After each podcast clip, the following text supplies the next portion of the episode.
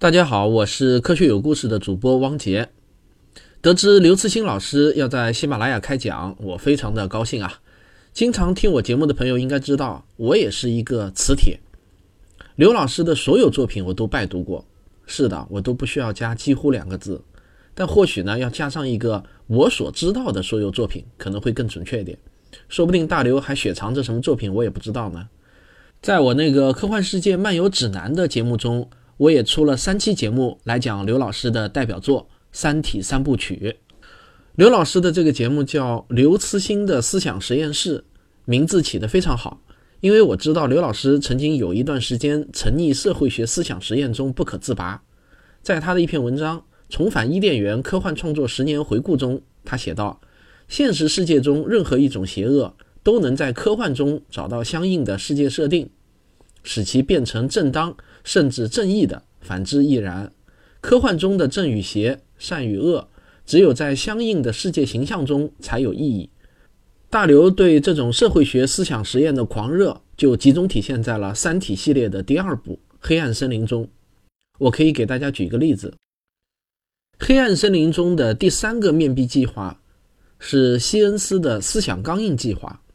西恩斯是一个脑科学家，他发明了一部机器。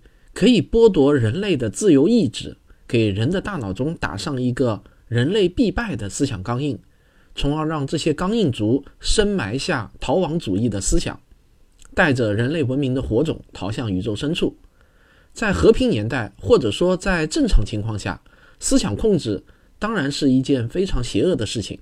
尽管西恩斯在 PDC 的听证会上说的是打上人类必胜的思想钢印，但是美国代表还是说。你这是为人类开启了一扇通向黑暗的大门。法国代表就问：人类失去自由思想的权利和能力，与在这场战争中失败，哪个更悲惨？俄罗斯代表说：泰勒要剥夺人的生命，你要剥夺人的思想。英国代表说：不管怎样，没有比思想控制更邪恶的东西。而西恩斯则反驳说：人类现在面临的问题是生存还是死亡？整个种族和文明作为一个整体的生存或死亡，在这种情况下，怎么可能不舍弃一些东西呢？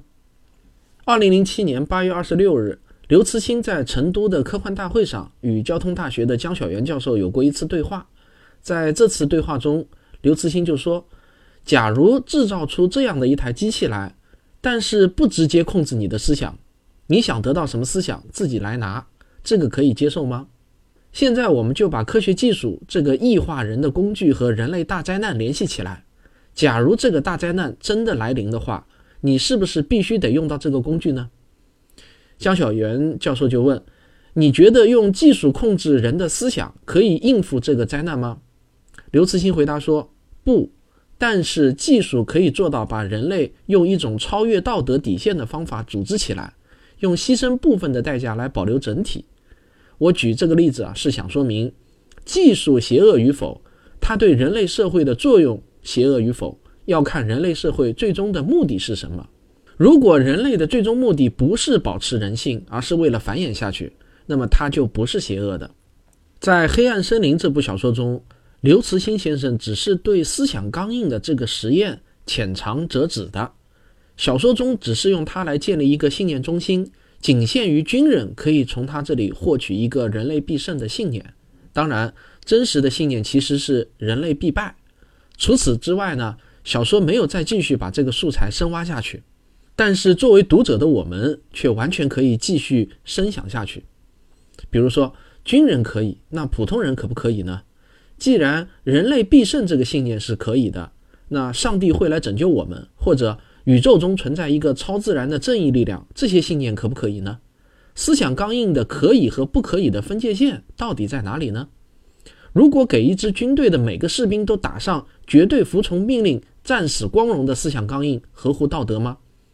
假如用技术强加的思想控制是不道德的，那么为什么通过各种文艺形式来宣传军令如山、为国牺牲，让人们自愿接受这样的思想，却又是道德的呢？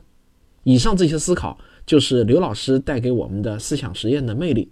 好，最后我来带你听一下刘老师自己的声音。